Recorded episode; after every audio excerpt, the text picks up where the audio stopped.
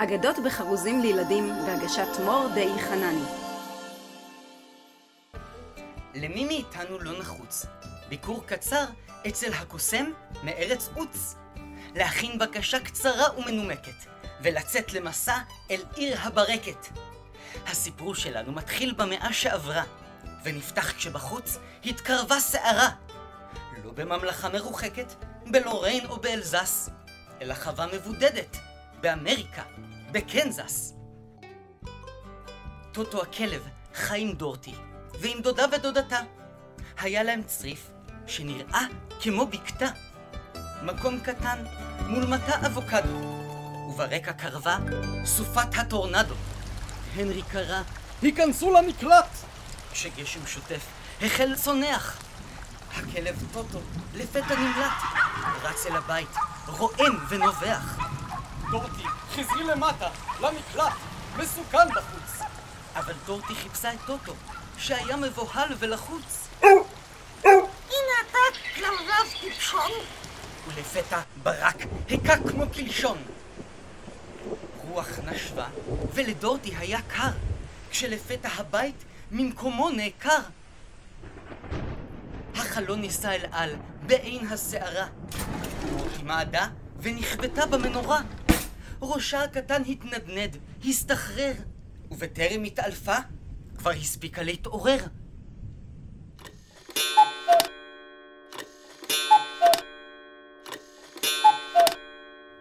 הכל קרה בבת אחת, כשהבית הפסיק לעופף ונחת.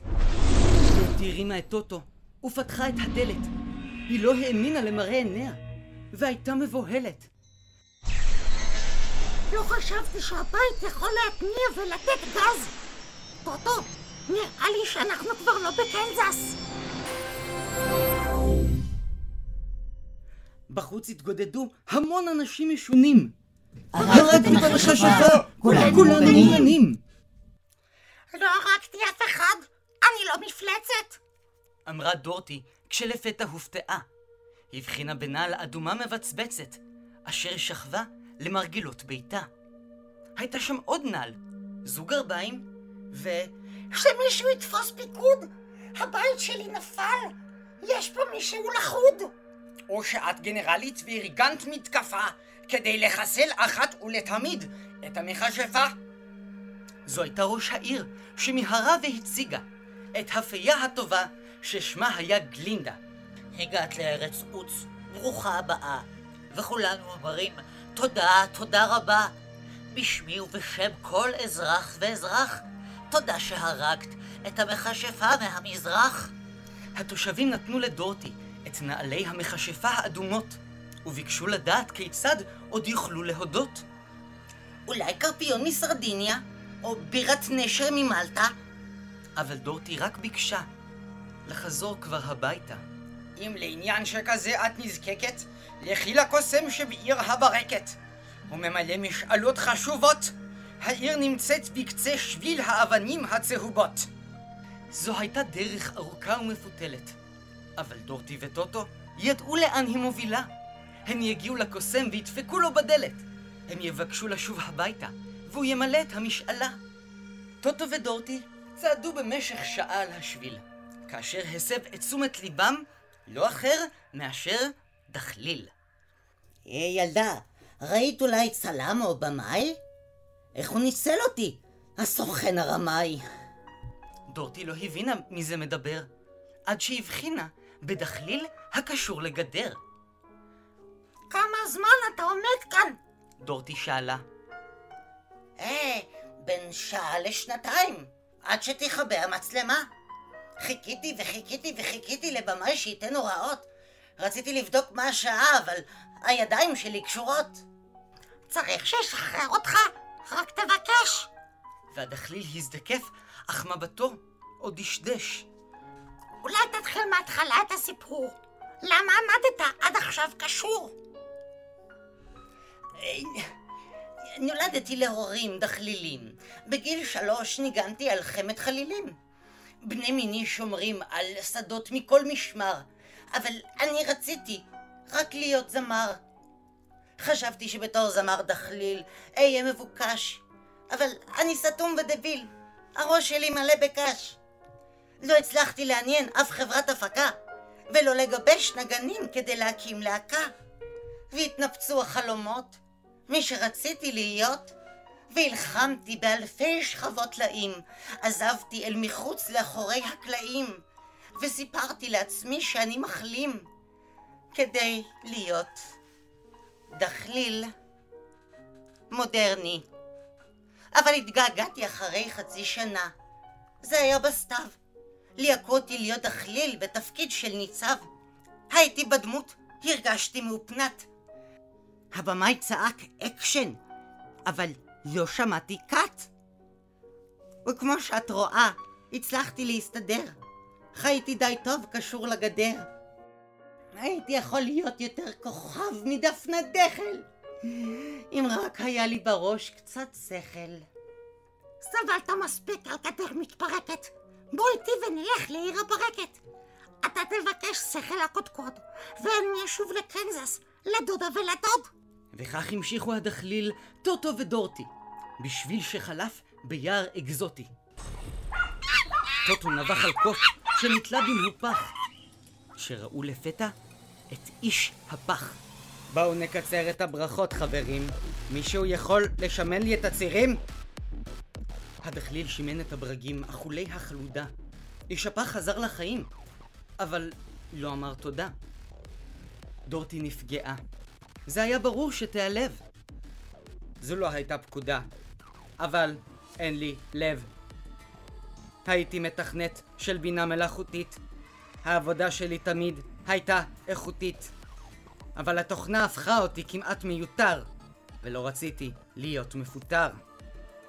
אז התאבנתי לשעות מול מספרים וטבלאות, וקיביתי כל ניצוץ חיים שלא נמדד בציונים, שלא ניתן לכמת על ציר בקו ישיר. קואורדיניטה פוסט מודרנית. חשבתי הראש שלי יהיה יותר מפותח, אבל נשארתי בלי לב, בגוף עשוי פח. אם גם אתה זקוק לשיפוץ, בוא לקוסם מארץ עוץ.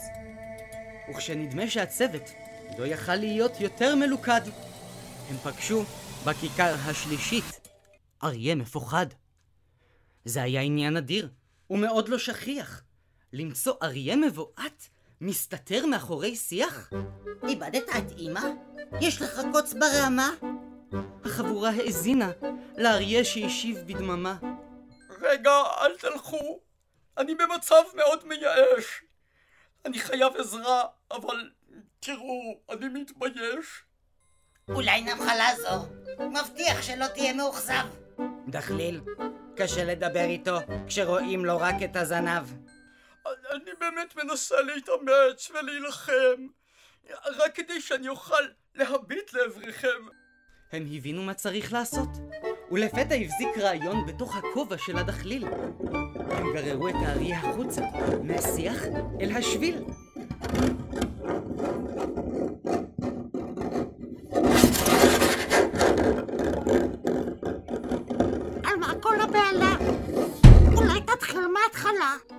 רציתי להיות מורה, אריה של חינוך, אבל כשהגעתי לכיתה לא הייתי ערוך. במשך כל היום רק חיכיתי עומד. כל כפירי האריות לא נתנו לי ללמד. יום אחד תלמיד בשם סימבה הביא לכיתה פצצת סירחון. ההורים שאגו עליי, אמרו שאני זה שבמקצוע לא נכון.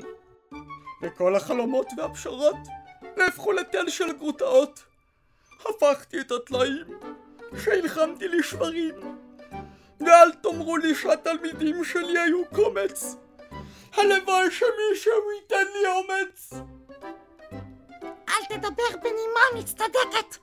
אתה זקוק לקוסם שבעיר הברקת! תודה על העצה. מקובל לתת לכם תשר? אגב, הקוסם נמצא אה, כאן, פה מעבר לגשר. וכך אריה מצא עצמו מסופח, לדורטי, לטוטו, לדחליל ולאיש הפח. בשער העיר עמד שלט הכוונה. לכל האורחים אזהרת סכנה. פנו שמאלה כדי להגיע לשום מקום. אם הגעתם לקוסם, לחצו על האינטרקום. בכמה תהיו? אנחנו חמישה, עם ארבע משאלות. בסדר גמור, מוזמנים לעלות. ברוכים הבאים להיכל המקודש. אוי, לא עובד לי. מיקרופון חדש. מאחורי הפרגוד יצא הקוסם עם טישרט של מיכל ינאי. ארבע משאלות, אבל בלי בקשות של גנאי. רגע, חשבתי שתהיה קוסם עם זיקוקים ופיצוצים. כן, אבל בעיר הברקת בדיוק עורכים קיצוצים. אני גם קוסם, אבל בין יתר, אני גם מורה לאנגלית ושרת בבית ספר. ברוסיה אני הייתי קוסם רציני. עכשיו אם אתם ארבעה זה יהיה חסכוני. דורטי אמרה שטוטו והיא רוצים לחזור לבית בחווה. איש הפח דרש לב לחוש שמחה ואהבה. האריה ביקש להפסיק לפחד ולחשוש. הדחליל רצה רק שכל בראש. ארבע משאלות הכנסתי לחשבון. תקבלו בקבלה, אני מדפיס לכם בון. טוב, אני צריך ללכת, זה עכשיו עניין מורכב. יש לי עוד חצי תקן בתור מכשפה ממערב. דביצ'קי, сейчас אני עכשיו צריך לרוץ. תודה שביקרתם בארץ עוץ. החבורה הרגישה מיד הקלה, ופנתה למשלוח בדלפק הקבלה. את כל החששות הם רצו להשקיט, כשמתוך הקופה הגיחה פתקית. הנדון מילוי ארבע משאלות בצורה מספקת, שיחולו על כל תושבי עיר הברקת. מי שמפחד יקבל עוד שכל מלא חשש. מי שרוצה הביתה יזכה בעוד לב לגעגועים. מי שאין לו מוח יהיה אמיץ ולא ירגיש חלש. מי שאין לו לב יחזיק בכל הדירות והבתים.